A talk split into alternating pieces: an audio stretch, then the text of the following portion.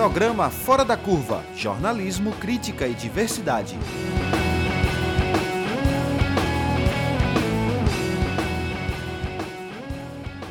Olá, ouvintes das rádios Universitária 99.9 MHz e Paulo Freire AM 820 kHz. Enquanto durarem as recomendações de distanciamento físico, continuamos realizando o programa remotamente. Mas agora o Fora da Curva volta a ser transmitido ao vivo às sextas-feiras, com reprise toda segunda e quarta. Eu sou Patrícia Paixão, professora do Departamento de Comunicação da UFPE e vou estar com vocês nesta edição do Fora da Curva que experimenta um formato novo. Nosso programa é transmitido ao vivo Bora. diretamente do Skype para o rádio. Você pode participar enviando perguntas e comentários pelo nosso Twitter, arroba prog fora da curva, arroba PROG fora da curva.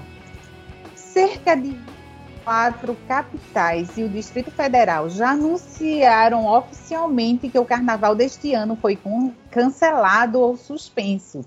O movimento acontece em meio ao aumento do número de casos de Covid-19 no Brasil, que é uma consequência do avanço da variante Omicron.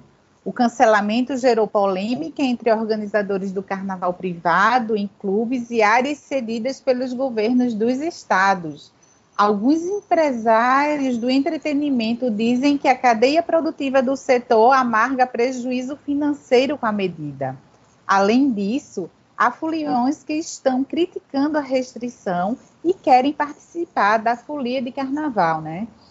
Eles alegam que a festa deveria ser aberta para quem está com cartão de vacinação em dia e pode fazer testes para ter acesso aos blocos.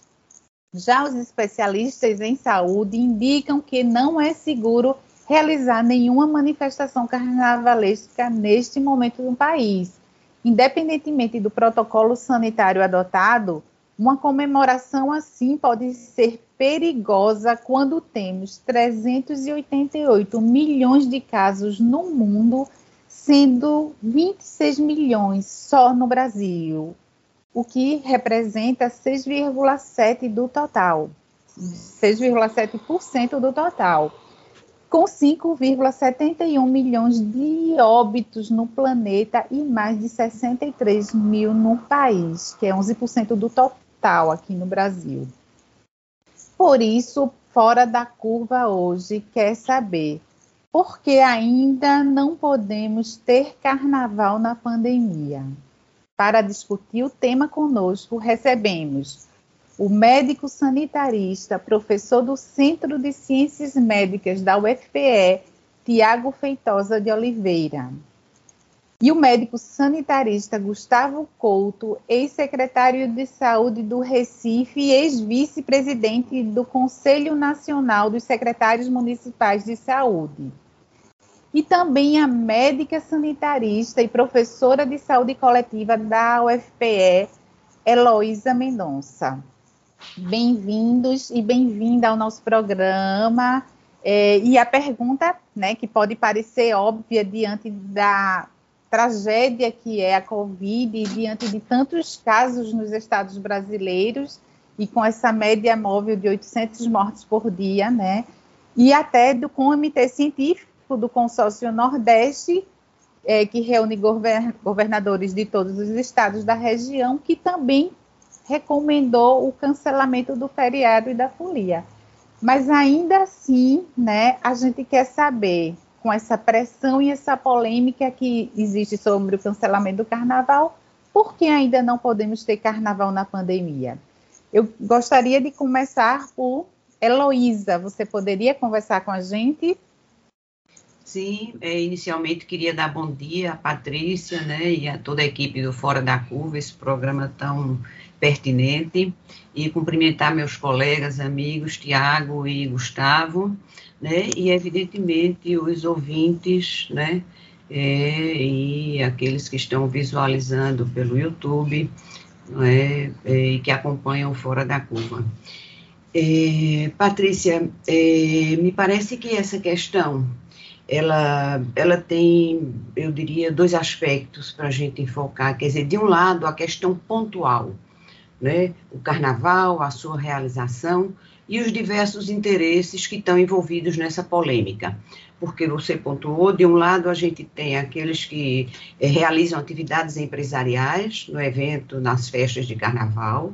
De outro lado, quer dizer, a população é, pobre, né, empobrecida, marginal, que precisa das festas populares de um modo geral, do carnaval em particular, para é, melhorar suas condições de sobrevivência pela venda de mercadorias as mais distintas, né? E a gente tem no polo da sociedade, a gente tem uma parte da sociedade que está mobilizada no sentido de que o carnaval não deveria mesmo existir enquanto festa nesse momento, festa coletiva, e por outro lado, também um grupo da sociedade que acha que não, que a vacina é suficiente, etc, etc. Então, nós estamos diante de um conflito não é, onde a gente tem é, perspectivas muito distintas e que estão envolvidas aí. Eu queria iniciar né, chamando a atenção particularmente, então, de que esse conflito ele afeta desigualmente a sociedade pernambucana. Né? E que aí a gente poderia, então, perguntar qual que é mesmo a natureza do problema. Né? Por que, que essa questão está posta dessa forma? Então, eu queria iniciar fazendo uma, uma provocação, talvez até para meus colegas, dizendo o seguinte: olha, a pandemia não criou essa situação. A pandemia apenas exacerbou a condição estrutural de desigualdade social no Brasil. No caso particular do estado de Pernambuco, qualquer que seja a questão que tenha envolvimentos, né, que envolva a sociedade brasileira, fatalmente essa questão passará por este corte, que é o corte de uma sociedade que é estruturalmente muito desigual. Então, é diante dessa questão que a gente se encontra. Como contemplar esses diversos interesses numa situação como essa? Eu teria mais questões para para colocar nessa direção, mas vou começar com essa provocação e meus colegas vão é, continuar com isso. Muito obrigada, Heloísa. E, de fato, é uma, uma questão que a gente tem que ir para esse contexto né, histórico, estrutural do Brasil, para entender e é, discutir sobre a questão do, da Covid e como é, você falou, que atinge desigualmente a sociedade. É, Tiago, diante dessa provocação e dessas colocações é, feitas por Heloísa, como você enfocaria? Por que temos ainda que proibir o carnaval? É, não podemos ter o carnaval durante a pandemia? Então, Patrícia, primeiro bom dia. É, bom dia, professora Heloísa, doutor Gustavo, todo mundo aí que está nos acompanhando. Nós temos uma questão concreta, né, é, que é a pandemia de Covid-19, que entra numa nova fase a partir de novembro, com o surgimento da variante Ômicron. É, a gente ainda não tinha superado né, as outras fases, digamos assim. O Brasil viveu um processo epidêmico pouco diferente, por exemplo, da Europa, que lá ocorreu em ondas. Aqui a gente, na verdade, vive um processo constante de muitos casos e muitos óbitos desde o início de 2020 e que agora né, entra na, no, num novo contexto com uma variante nova, extremamente transmissível, né, alguns colocam como sendo o vírus mais transmissível conhecido pelo homem até hoje, né, a, a, o SARS-CoV-2 na sua variante Ômicron, e que é, trouxe, a partir de novembro, um novo desafio para nós, que é como é, ter, como conviver né, em sociedade nesse novo contexto da pandemia. E isso atingiu várias áreas né, do convívio, seja no trabalho, no mundo do trabalho, na, no mundo da família, no mundo da, do lazer, né? É, e, e, isso entra agora no contexto de algo que é muito importante para o pernambucano, que é o carnaval. Né? O carnaval não é qualquer festa né, é, que a gente tem, é, é uma festa que tem um significado popular, inclusive, é muito grande né, aqui no estado de Pernambuco. Também tem todo o desdobramento econômico e tudo mais. É, mas mas o, o, que é que acontece? Né? Com a, a, chegada da Ômicron, a gente tem um aumento de número de casos vertiginoso a partir de meados de dezembro, né, com aumento da transmissão, com aumento de óbitos. Então, a gente tinha no começo uma expectativa, começo da Ômicron, que o, a, as altas coberturas vacinais, né, que a gente tinha conseguido chegar, embora a gente ainda tenha problema na cobertura vacinal, né, pudesse amortecer esse impacto, no entanto, o que a gente tem visto é que o vírus ele é transmissível mesmo de pessoas vacinadas pra, para pessoas vacinadas, e que a gente tem que associar à vacinação outras medidas de proteção. Então, o carnaval ele é uma festa que não tem. É, que eu estava ontem vendo uma análise do professor Gonzalo Versino, ele dizendo assim: o, anar, o carnaval é incontrolável. Quer dizer, como é que a gente consegue ter medidas é,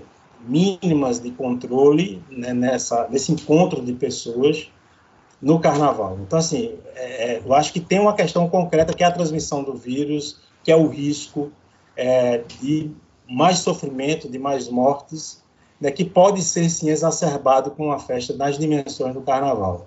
Uma festa que, que a gente não tem controle. Além de outras questões, né, o carnaval, ele junta gente de todo o território nacional, em vários locais, é, e especificamente aqui em Recife Olinda, e gente do mundo inteiro. Então, você tem aí uma porta de entrada de circulação é, de vírus e de pessoas que potencialmente podem estar transmitindo a doença com baixíssima capacidade de controle, né, é, de monitoramento, de tornar algo é, minimamente é, seguro para que as pessoas possam trabalhar e para que as pessoas possam brincar. Então, acho que isso tem uma questão é, do âmbito biológico da transmissão, que também se revela do ponto de vista social, né? É, a gente tem, você tem ideia, Patrícia, cerca de 500 mil pessoas em Pernambuco que não tomou segunda dose. Essas pessoas vêm das classes mais desfavorecidas, dos excluídos, das pessoas que moram mais distantes dos centros de vacinação, né? É, a gente tem ainda uma, um, um, a dose de reforço, que é fundamental na proteção e na diminuição da transmissão. A gente está patinando também no estado, a gente não tem uma, uma cobertura efetiva da, da dose de reforço, e a gente ainda está em torno de 10% só de cobertura das crianças. Então, é um contexto, de fato, de insegurança sanitária, né, e que a gente tem, e que, que acaba atingindo todas as dimensões da vida em sociedade, inclusive o carnaval. É, e eu como leiga, né, é, fico pensando, de repente, com turismo e tal, outras variantes que já são anunciadas aí em outros países, estudos da Organização Mundial de Saúde, podem até chegar com mais rapidez é, no Brasil, né? Que, porque a gente sabe que vai trazer muito turista. O carnaval traz muito turista, né? Tra traria se tivesse carnaval de fato em todos os estados. Então é uma questão muito delicada e eu queria agora ouvir Gustavo, né? É, bom dia. É, ouvir você sobre a questão por que ainda não podemos ter carnaval na pandemia. Bom dia, Patrícia. Bom, Bom dia, Luísa, Tiago, todos que estão nos ouvindo. Um prazer estar com você novamente no programa. É, veja, Vou tentar pegar duas coisas que concluíram a fala da, Luísa e de Tiago. Primeiro, é, a ação de ter mais restrição e o carnaval ele traz uma dimensão absolutamente absurda do contingente. São milhões de pessoas que circulam no carnaval vindo do mundo inteiro. Né? E, assim, dentro de um, de um contexto que é incontrolável, você não tem como, como dimensionar a alta a transmissibilidade altíssima da Ômicron, um número absurdo de, de pessoas que estão se contaminando, o volume, o número de óbito aumentando, sobrecarga de, de, de, hospitais, é evidente que você tem. Então, a medida de você restringir, ela é inquestionável, né? Inquestionável. Acho que o Tiago pontua muito bem isso. E a Luísa tem absolutamente razão. A gente não pode chegar e pegar o problema e dar um corte como se não tivesse uma sociedade extremamente desigual, está entendendo? E eu acho é, importante, Patrícia, a gente também não pode ver um corte só a partir de hoje, carnaval, evento, porque já passou por carnaval ano passado também, já não teve, já não teve também São João, já não teve vários eventos. que era a medida de fazer. Mas, na verdade, é a profunda desigualdade que a gente tem no país em todos os sentidos.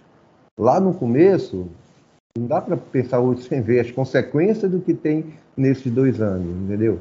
Por exemplo, lá no começo a gente. O que é que foi dito várias vezes? Vivemos um país de retrocesso, de baixa de direito, de quebra de situações interfederativas extremamente importantes, de desconstrução ambiental, de acessibilidade à, à condição de segurança alimentar, de, em todo sentido. A gente estava, vive um momento que, que é extremamente agudo, de um país extremamente desigual e de uma condição política muito ruim para os brasileiros.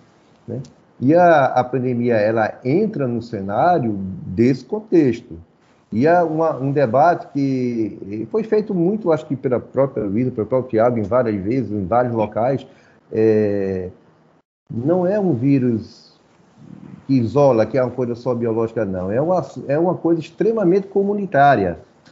Ela tem uma abrangência comunitária, assim, ela invade, ela toma conta com todas as contradições sociais que a gente vive. Né? País que tem moradores de rua, país que tem população em vulnerabilidade, que tem setores da, da sociedade que não tem nem o que se alimentar direito, que moram em quartos pequenos, que não tem água, às vezes, uma vez por semana, é, quebra de, de, de, diversas situações de, de condição de acessibilidade. Então, é, é esse país, a, a, a escancara realmente, a pandemia vem e escancara. E uma coisa que também sempre foi sendo debatido, que é a importância de um comando interfederativo, dos pactos entre os gestores, de alinhar intervenções que são gerais, não é uma abrangência só saúde, mas da proteção do, do, da pessoa que mora em condições desfavoráveis, do trabalhador de saúde, daquele, daquela situação que você pode dizer assim, olha, isso aqui vai ficar sem emprego. Há quanto tempo a gente, a gente sabe, olha, vai ter uma crise econômica imensa, as pessoas vão não vão ter acessibilidade, vai estar tendo uma, uma, uma condição de isolamento sem as devidas proteções. A batalha política que foi para sair o auxílio, né? mas em todo sentido, na pactuação do pequeno produtor, na pactuação do pequeno empresário, na pactuação de diversos setores daqueles que não têm nada. Então, essa intervenção, ela, ela a gente pagou muito caro. Muito pelo contrário, a, a CPI mostra a irresponsabilidade no processo de construir, ó, todo mundo pega, porque aí vai morrer um bocado, mas a imunidade vai ser natural, vai ser de rebanho, né? E toda a irresponsabilidade na organização de, de insumos, de prever movimentos da condição sanitária, negacionismo de vacina, de compra, a gente já discutiu isso inúmeras vezes. Então, esse contexto, depois de dois anos e pouco, ele está o quê? Elevado a uma potência, né? porque a gente vive uma consequência de todo esse processo.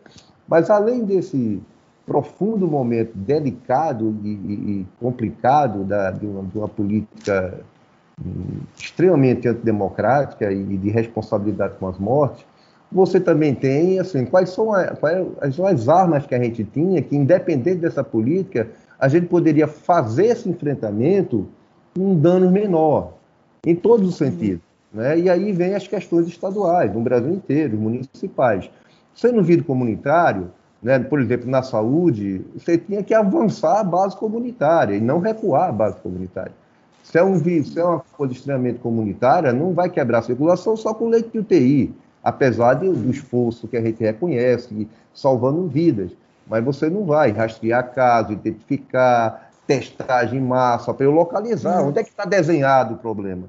Em cima do desenho, eu tenho todos os cortes de gênero, de população de falta de acessibilidade, para você poder fazer intervenções direcionando as ações comunitárias. Uhum. Você tem muito é, é, potencial territorial. Na saúde, você tem os agentes comunitários, a rede primária em saúde, você tem muito como avançar, você tem muito como pactuar de redes sociais que tentaram ajudar. A educação tem seus cadastros, tem sua condição, ela também tem uma ação comunitária muito forte. Então você, nós deve, ficamos muito devendo nessa ação da responsabilidade das políticas de território, de comandar o processo de ordenamento. A gente ficou muito refém disso. E trabalhando com dados epidemiológicos ligados a número de contaminados, é, imensa subnotificação, ocupação de leito, uma ocupação de leito e a demanda vendo é, de subnotificados e, e, e, notificação extremamente baixa, né? E isso é uma consequência complicada. Se a gente for ver também do ponto de vista de dois anos, essas coisas elas tomaram uma proporção muito grande. Aí, uhum. para você discutir exatamente a retomada, uma coisa é você discutir a retomada com políticas sólidas territoriais, de proteção social, de, de uhum. vigilância epidemiológica, de rede de cuidado, solidariedade. Outra coisa é você fazer com a política só centrada em hospital e sem as proteções sociais. Então é muito difícil, a gente está lidando agora com isso. O cara vai deixar de vender como ambulante lá e vai passar fome e você tem que tirar ele da rua para não vender. É, essa contradição uhum. não é de graça entendeu? Ela tem Isso. sua consequência diante desses dois anos de, de políticas desastrosas a nível nacional, mas também de falha de intervenções locais em termos de avanço de território, entendeu? Então, está aí. É, é exemplo, você vê uhum. debate em rádio, quer dizer, não, porque o meu funcionário, o meu vigilante não tem dinheiro nem para comprar uhum. Você precisa do evento para sobreviver, e você, sim, mas, mas todo mundo pode morrer se fizer.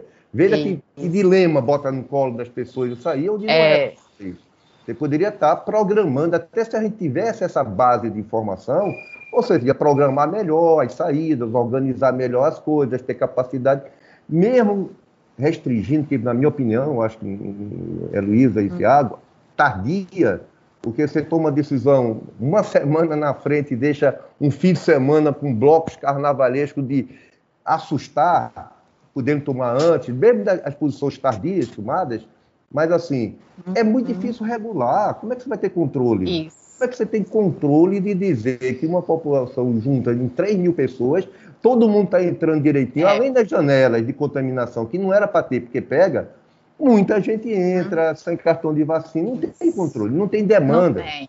Além disso, Exato. não é só grandes festas, transporte público. Veja a falha que nós tivemos durante toda a epidemia na questão do transporte público. Uma coisa é você pegar o Rio Mar, só para concluir, deixar o debate aberto, que é todo organizadinho, as pessoas chegam. Ah, outra coisa são as feiras de beberiba, as feiras de água fria. Como é que você controla as grandes feiras populares? Como é que você controla o, o dia a dia de quem é mais afetado não só foi desprotegido no contexto de rede de cuidado, mas também na hora de você proteger e você recompor uma retomada, ela não tem regulação e ela é solta, solta a sorte, né?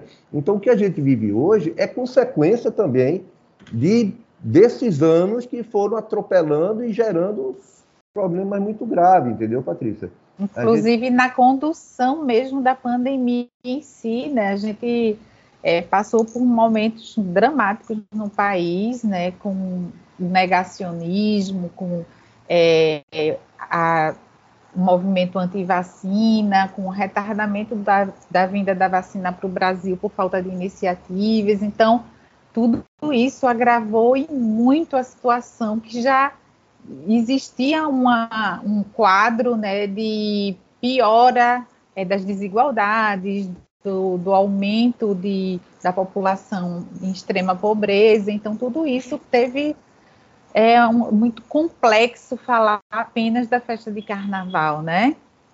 Há uma complexidade muito maior né, do que apenas essas festas. É, e assim, quando a gente tá, sempre fala no carnaval, no cancelamento da festa, né, sempre parece que existe o campo da economia e o campo da saúde, como se fossem antagonistas, né? Então a gente é, sempre vem os dados, os cadernos de economia, os jornais sempre vêm com esses dados gritando para a sociedade.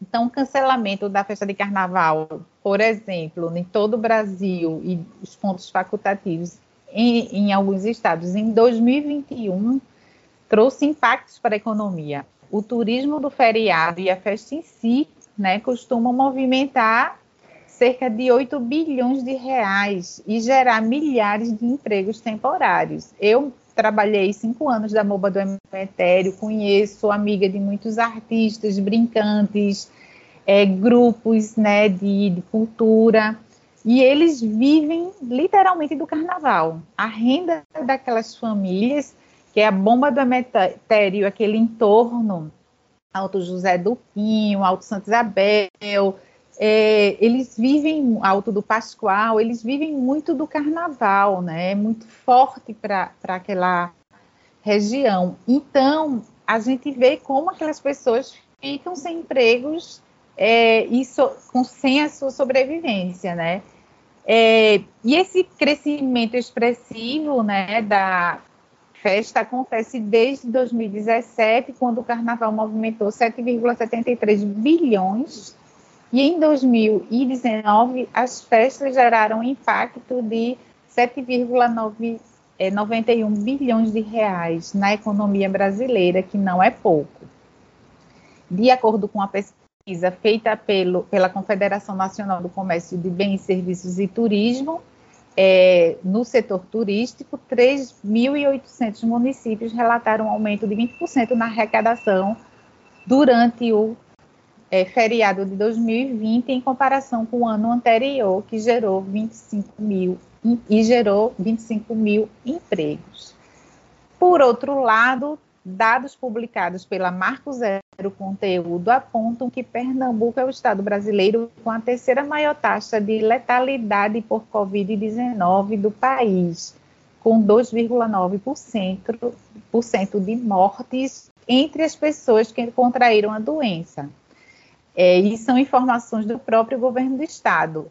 A média móvel de óbitos no estado nas últimas semanas voltou ao mesmo patamar de setembro do ano passado, de acordo com o Ministério da Saúde. E em duas semanas é, passou de 61 mil, é, quebrando todos os recordes a cada dia, o aumento do número de mortes, como admitiu o próprio secretário de Saúde, André Longo, né, daqui do estado. Mesmo assim, uma festa carnavalesca realizada no último final de semana no Recife levou, no mínimo, 3 mil pessoas a um estabelecimento, né, é, que foi muito divulgado em redes digitais, mídias sociais, né, é, e se foram vendidos realmente 3 mil ingressos é, por 480 reais, o faturamento da bilheteria teria sido superior a 1,4 milhão. Ou seja, é uma corrente de tensão que fica entre a economia e a saúde, como eu falei, como se fosse campos oponentes. E aí, gente, eu queria saber de vocês quem lucra e quem perde com o carnaval em plena pandemia, né? Sabendo que essa festa que reuniu 3 mil pessoas foi uma festa privada e escandalizou muito a gente aqui em Pernambuco por não ter tido nenhuma restrição naquela festa. Então, queria saber, eu acho que a gente poderia começar com o Tiago, né? Como ele é, vê isso, quem lucra e quem perde nessa tensão entre economia e saúde, esses campos, né, que não deveriam ser oponentes. Veja, Patrícia, na verdade, o contexto de exposição nesse momento de pandemia vai muito além do carnaval, né? Então, eu tenho visto algumas falas que não tem como a gente não considerar. Por exemplo, as condições do transporte coletivo, né, de, de aglomeração e de exposição, né? As condições no metrô, as condições nos locais de trabalho, nas fábricas, nas empresas, é, as condições nas escolas, que agora voltam às aulas, e que, por decreto, resolveram que não precisa, de distanciamento, e pode ter a quantidade de aluno que quiser dentro da sala de aula, né? Então, assim, a gente vive já num contexto que é tão adverso para a classe trabalhadora e para as pessoas que vivem é, que vivem à margem dessa, dessa, dessa questão é, e que, que o carnaval pode parecer só mais uma dessas exposições cotidianas que eles têm já, né? É, eu acho que a gente tem que encarar a discussão do carnaval como sendo um problema dentro de vários outros. Então, não dá para, não é tolerável ter a situação do transporte coletivo que nós estamos. Não era antes e não é agora, não, mais ainda agora. Não é tolerável ter a situação do metrô que a gente tem, principalmente nas condições é, que a gente vive hoje de pandemia e por aí vai, né? Então, eu, é, a outra coisa, assim, com relação ao carnaval, é, a gente tem uma dimensão popular, né, da, do trabalho no carnaval e a gente tem uma dimensão empresarial de pessoas que é, investem, né, e que empreendem no carnaval, né, que tem incentivos, que tem, que tem toda uma lógica nesse momento que favorece, né, e que é, não querem perder, ou não querem perder a oportunidade de continuar ganhando com o carnaval. Né? Então, acho que são dois blocos distintos. Para o primeiro bloco, a gente tem que ter política pública. O ideal é que a gente tivesse, né, do ponto de vista estrutural, uma situação social diferente no Brasil e em nossa cidade. Né? Já que a gente não tem, pelo menos a gente tem que ter política pública que dê, que, que consiga amparar essas pessoas nesse momento de adversidade. Né? É, então, todo mundo que produz no carnaval tem que ter acesso ao incentivo, algo que possa mantê-los nessa época. Né? É, o auxílio emergencial não dá conta, né? É, ele é um investimento é, que, não, que não localiza as pessoas na, nas especificidades, então a gente tem que ter políticas setoriais, e a gente não tem tido, né, de forma abrangente, para absorver esse impacto da falta de trabalho no carnaval, que eu acho que é uma questão importante. O carnaval tem outra dimensão, que é a dimensão cultural, lúdica, é, do lazer, né?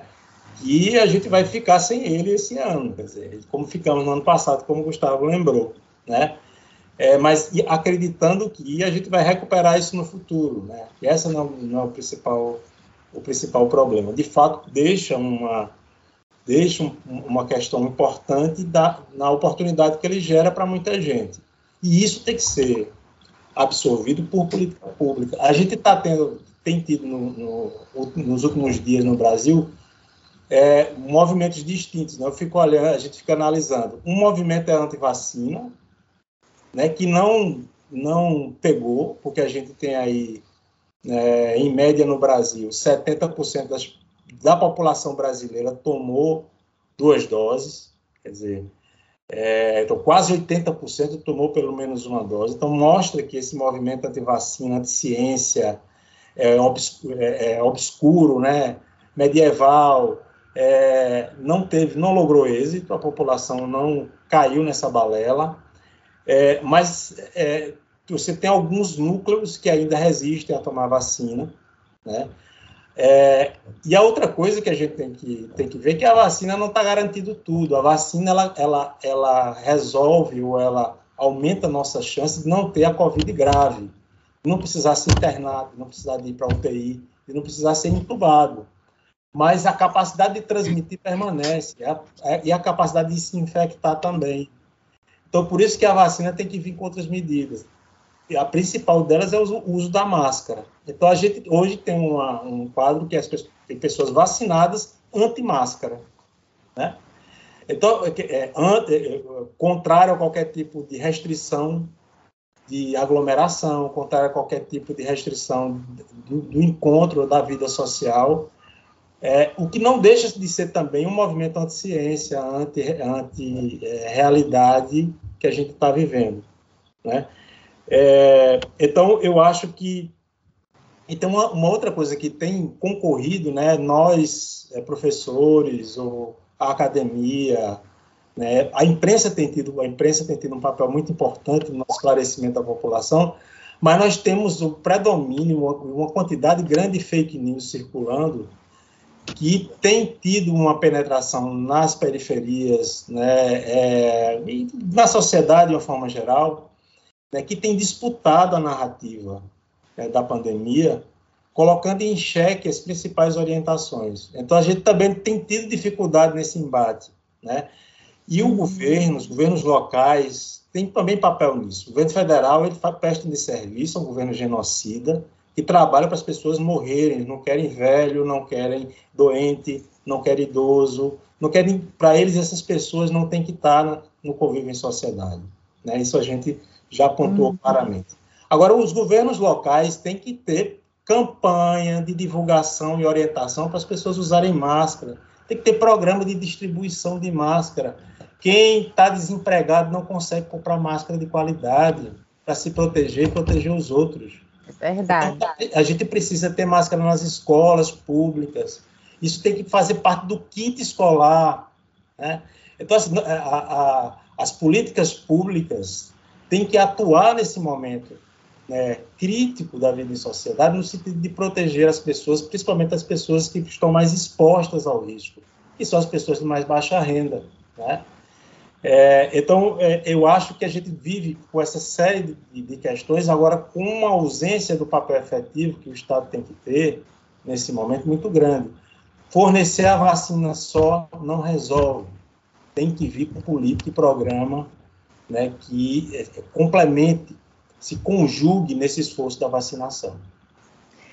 E nesse sentido, a gente vê como é, ter ou não carnaval fica tão pequeno em relação a essa gravidade da situação, é, das políticas públicas que estão ainda muito é, precárias né, em relação ao combate à Covid, à influenza, enfim. É, eu queria aproveitar esse gancho é, que Tiago trouxe e perguntar a Heloísa é, Hoje a gente sabe que alguns restaurantes, aliás, é obrigatório, né, aqui, que restaurantes, lanchonetes e alguns defendem, defendem que eventos pequenos as pessoas levem passaporte vacinal é, e isso vai já carimbar a entrada em alguns locais. De fato, é, é seguro aglomerar mesmo com passaporte vacinal, com máscara, é seguro? A gente pode dizer que isso é uma garantia?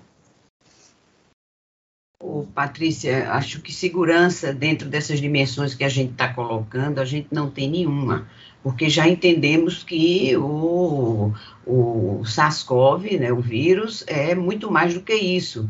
E ele é até misterioso, eu diria, num certo sentido, né? E de sorte que essa questão, quer dizer, você regula, se você está num grande restaurante, num shopping e tudo mais, você pode até ali alguns mecanismos de cobrança das pessoas, mas pensa isso, pensa a periferia da cidade do Recife, por exemplo, com múltiplos pequenos né, espaços coletivos onde as pessoas vão, se alimentam. Pensa, por exemplo, os pequenos restaurantes dos mercados da cidade do Recife quem de fato vai fazer né, esse tipo de controle? Eu penso que essas questões, elas, é, tanto Tiago quanto é, Gustavo, é, puxaram uma questão que era para onde eu, eu pensava em me dirigir, porque de fato é assim que compreendo o problema, é que o cenário anterior à pandemia, seja no Brasil ou em todos os países do mundo, é, foi, era um cenário em que os estados, desde os mais ou aos menos liberais, todos eles trataram de restringir políticas sociais em nome das políticas neoliberais e desenvolveram, em muitos deles, no Brasil, nem se fala, um esforço enorme para incapacitar né, os aparelhos de Estado para o exercício da proteção social. Então, de fato, essa era a história antes pandemia, né? E quando a pandemia acontece, não houve alternativa. Todos tiveram que recorrer né, ao papel dos Estados, à centralidade dos Estados. Nos Estados Unidos, a economia mais liberal de que temos conhecimento tratou, fez imediatamente a provisão de um auxílio né, da ordem de alguns, não sei quantos dólares, entendeu? Para um conjunto grande da população. Então, vejam, é aí que se coloca o papel do Estado. Mas que Estado? De que Estado a gente está falando? Nós estamos falando de um Estado que perdeu completamente a capacidade de planejar, a capacidade de planejar o previsível. O que, que é o previsível? No caso, agora vamos chegar para o estado de Pernambuco e para o carnaval. O que, que seria previsível aqui para o estado? Há alguns meses atrás, esse Estado, né, e acho que foi, é, acho que foi Tiago, agora não sei, o Gustavo, acho que foi Gustavo, disse assim, não, nós estamos resolvendo, querendo resolver agora, há uma semana do Carnaval, com as agendas aí definidas, as festas marcadas, os conjuntos todos de música e tudo mais, enfim, contratados. Isso não é planejamento, isso é caos. Os estados não estão planejando. E era previsível que isso fosse acontecer. Nós todos sabemos, muito mais os governantes, da importância dessa festa, tá certo? Na história cultural, econômica, social desse Estado. Essa era uma previsão que deveria ter vindo lá de trás. E por que não? Qual seria o problema né, de a gente se indagar? Qual era o problema? De que os pobres né? A população pobre, seja a população pobre do ponto de vista, quer dizer, daquela que vende mercadorias, alimentos, etc. e tal, ou mesmo os grupos de cultura empobrecidos, né? Mas que reúnem, né?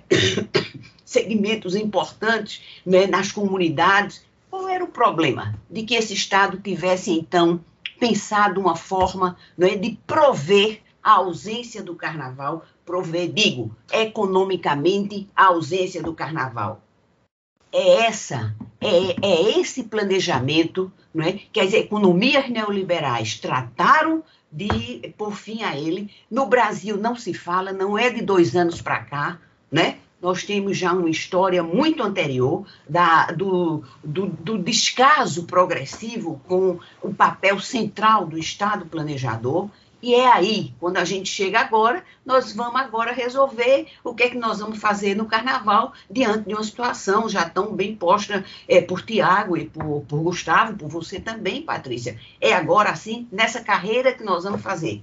Agora nós vamos ter que ter uma resposta, chama agora as pessoas. Outro dia alguém me contou uma reunião é, na secretaria, acho que na secretaria do Recife, em que um dos, é, dos governantes né, lá da secretaria disse assim: é porque não são vocês que vão receber nos gabinetes o cidadão que, que vende o picolé e precisa do espaço. Não, mas essa, esse não é o ponto. O cidadão uhum. que vive picolé no carnaval, ele deveria estar enquadrado num grupo de altíssima vulnerabilidade econômica e ele deveria ser tratado como cidadão, cidadão que deve ser protegido pelo Estado quando o Estado, de fato, entende, reconhece e exerce a sua, a sua função social. Por quê? Se continuamos, né? se o capitalismo global, global financiarizado em todos os seus movimentos, esse que só quer multiplicar dinheiro e o fez e o está fazendo durante a pandemia, acumulando lucros, né? De toda ordem em vários setores e que a gente, coisa que a gente nem tem tempo de, de contar aqui. Se esse, essa tendência ela não for domada, não é? Pelas forças, de um lado, pelas forças sociais vítimas, eu digo os movimentos sociais, etc., uhum. que são vítimas desse processo de descaso com o papel do Estado, e por, né, evidentemente, uma, uma mudança, uma reorientação, no sentido de que o Estado, de fato, tome essa função de planejador, eu não sei, não consigo imaginar em que grau de turbulência maior do que a que já vivemos cotidianamente, e no Brasil, é sem comentários, é sem comentários. Haja vista, em duas semanas, três negros foram barbaramente assassinados neste país, os que chegaram às, às televisões. Aliás, dois, e Isso. um quase não foi, porque a família é, é, vocalizou, enfim. Quer dizer, esse estado de barbárie, aonde vamos chegar? se progressivamente se entrega, então, não é, a um mercado financeiro. O que é o mercado financeiro do ponto de vista? Qual é a importância, Tiago colocou, né, que as pessoas, que a sociedade tem para o mercado financeiro? Apenas aquela, aquele segmento da sociedade que acumula, tá certo? E que exponencia é, margens de lucro. Então, essa questão do papel do Estado, e essa talvez, talvez, tenha sido uma das maiores lições eu digo, eu gosto, gosto muito de uma formulação do professor Boaventura, quando ele diz assim: o vírus teve um, mal, malgrado tudo, o vírus teve um papel é, pedagógico, né? E entre esses papéis, é, essas questões, elas vieram à esfera pública como há muito tempo não assistíamos faz muito tempo que a gente não discute o papel do Estado planejador. Uhum. E agora essa questão se impõe. É isso, Patrícia. Perfeito. É, é, é realmente a gente está inserido num buraco assim sem tamanho, né? E essa falta de planejamento, ela emerge com muita força, exatamente como você falou, Heloísa, nesses momentos, porque o carnaval não foi planejado. Se é, existe uma população também vulnerabilizada que a gente não está aqui é, falando só dos que lucram, né? Que lucram com carnaval com altas cifras, mas a gente está falando do pequeno também que sobrevive do carnaval. E nesse sentido, que políticas públicas chegaram até eles? Não houve planejamento para isso. Então, diante dessa tragédia que a gente está inserido, eu queria saber de Gustavo, é, faz sentido a gente falar em carnaval, em comemoração do, de carnaval, diante disso tudo que a gente está vivendo? Eu diria que sim, porque o carnaval é muito maior do que essa crise, é um sentido cultural. A gente estaria tá falando aqui porque ele tem muita importância econômica e para a vida das pessoas. É, é uma pena estar conversando sobre isso. É, é, uma, eu assino completamente embaixo aí do que se falou aqui na, nesse debate, entendeu? Nós temos um Estado de acolhimento social, de prestação, vamos dizer assim, um estado de cuidador ferido, ferido pelo, pela desconstrução da proteção social. Né? E um país já absolutamente desigual, a, a condição dessa desigualdade ela foi para patamares imensos na pandemia. E aí eu vou concordar muito com essa frase final. É, a gente Hoje, apesar de todos os ferimentos, é uma questão absolutamente correta. A pauta das políticas públicas tem que voltar, entendeu? A gente tem que voltar para dizer assim, a gente precisa de uma condição de proteção social, a gente precisa de um Estado que ele universalize as políticas de acesso, que proteja mais a situação de vulnerabilidade e que não tenha essa condição que a gente vive hoje, que não só de desconstrução, mas de uma dispersão tremenda nos processos de, de ação, de, de organização, porque tem uma incompetência também de gestão gerencial, além do modelo de Estado, entendeu? Então, é, isso é absolutamente verdadeiro. Né? E para que a gente tenha isso, é a luta política que vai fazer com que a gente tenha essa retomada dessa pauta, da, da condição. O que está acontecendo hoje, mesmo dentro de um campo que, que é contra o, o todo o genocídio que está contra Bolsonaro, mas mesmo dentro do campo, essas contas têm que ser acertadas, porque a, a, a política é centralizadora demais de vários poderes locais, afastada de responsabilidade, de compreensão do, dos fatores sociais, né? desagregada da, da, capacidade que tem. Acho que o Tiago falou uma coisa importante. Nós temos estrutura de, de, de capilaridade. Por que, que a gente tem que ficar esperando? Por que não bota na atenção primária a questão da vacinação, entendeu? A questão do avanço dela. Por que não bota na, na condição escolar, entendeu? A própria escola, a gente está discutindo, entra, não entra, mas esses anos todos, Luísa, que a gente está vivendo esse ano, esses dois anos da pandemia, há quanto tempo, aonde é que está se debatendo na esfera pública de responsabilidade essa condição do, da, da, defasagem, essa condição da condição mental, psicológica das pessoas que estão lidando com, com um menino lá de 5 anos, tem que ter coisa online, do, dos contextos de prejuízo, de tudo isso que está acontecendo. Onde é que está se debatendo numa política? Não é só em, em, é, volta ou não volta às aulas, mas o desenho, o entendimento, o estudo, a proatividade, a busca, a, a ida na casa, a identificação dos processos, junto com todos os outros trabalhadores de território, articulado, não temos isso. E isso é o potencial. Então, transporte uhum. público está corretíssimo. A gente até hoje não, não, não teve uma resposta que você diga foi interessante em relação ao transporte público. As grandes periferias do seu comércio, da microprodução econômica local, as ações de, proteção, de, de, de, de vigilância, de ação territorial da saúde, da educação multicultural, seja o que for. Então, a gente precisa pautar o Estado no sentido lá de cima, neoliberal mesmo, de, de qual é o conceito que a gente quer, que inclua pessoas, que proteja as pessoas, que tenha a rede de cuidado, que seja um Estado de proteção, mas também a gente tem que discutir forma de gestão, forma de organização, e tem, não estamos muito defasados. O tempo está uhum. estourando, Patrícia, mas assim, esse debate eu acho que ele, ele impõe para a gente essa pauta, entendeu? É a pauta muito maior, é extremamente importante do carnaval, proteção financeira, planejamento, uhum. organização, cobertura de quem está sem condições de, de, de, tirar um pouquinho que tira no carnaval, tudo isso. É, segura, segura sanitária, mas a pauta ela vai passar pela política, não tenho dúvida. Sim, com certeza. É, a gente está encaminhando mesmo para o final do programa. Eu queria saber de Tiago, é, nesse caminho que nós estamos no Brasil, em, a Organização Mundial de Saúde já fala em novas variantes. Eu queria bem sinteticamente, se for possível, resumidamente, você falasse, é, podemos esperar cenários é, melhores com a vacinação ou ainda não passamos pelo pior com a Ômicron e possíveis outras variantes? Patrícia, a gente tem sido surpreendido pela pandemia em vários momentos. Né? É, enquanto a gente tiver 50% da população do mundo sem acesso à vacina, é, a gente pode esperar tudo ainda da, da do SARS-CoV-2, tá certo?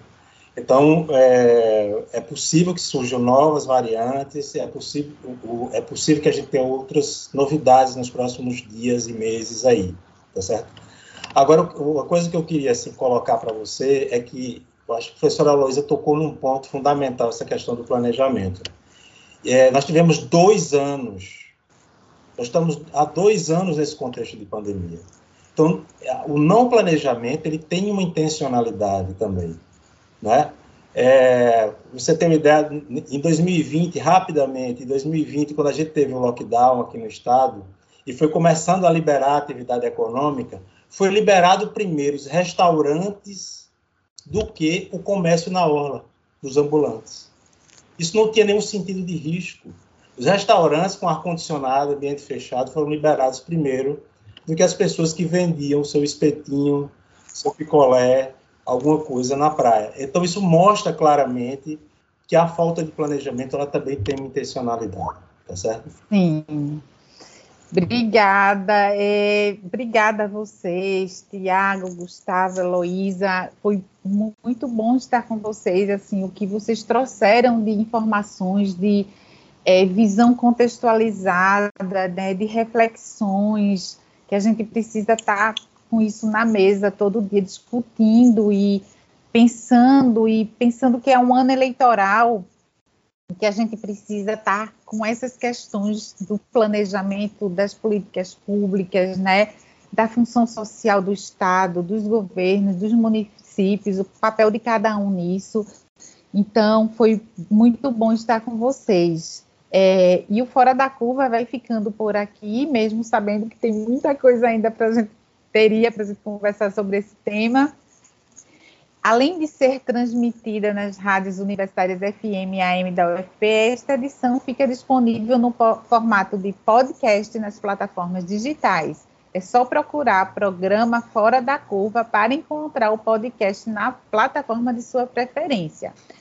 Esta edição do programa Fora da Curva teve produção de Ana Veloso, professora do Departamento de Comunicação da UFPE.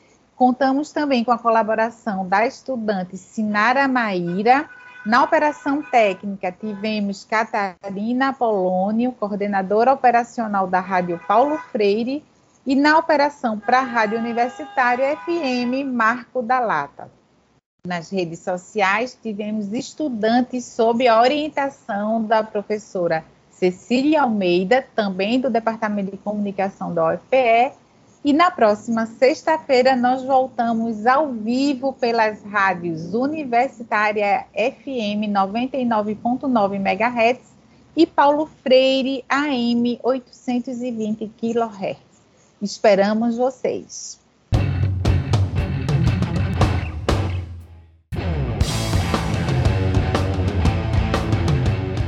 O programa Fora da Curva é uma realização do Departamento de Comunicação Social da UFPE, com o apoio do Departamento de Sociologia e do Núcleo de Rádio e TV Universitária Parceria com Marco Zero Conteúdo, Centro de Cultura Luiz Freire, Centro das Mulheres do Cabo, Centro Sabiá e Terral Coletivo de Comunicação.